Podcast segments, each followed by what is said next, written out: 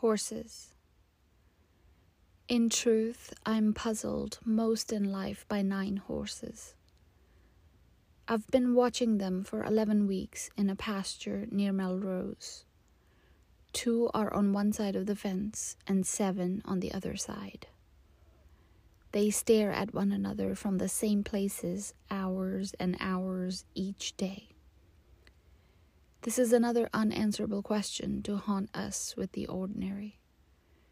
They have to be talking to one another in a language without a voice. Maybe they're speaking the wordless talk of lovers, sullen, melancholy, jubilant.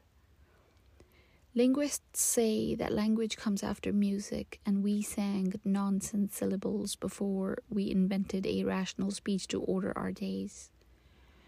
We live far out in the country where I hear creatures' voices night and day. Like us, they're talking about their lives on this brief visit to Earth. In truth, each day is a universe in which we are tangled in the light of stars. Stop a moment. Think about these horses in their sweet smelling silence.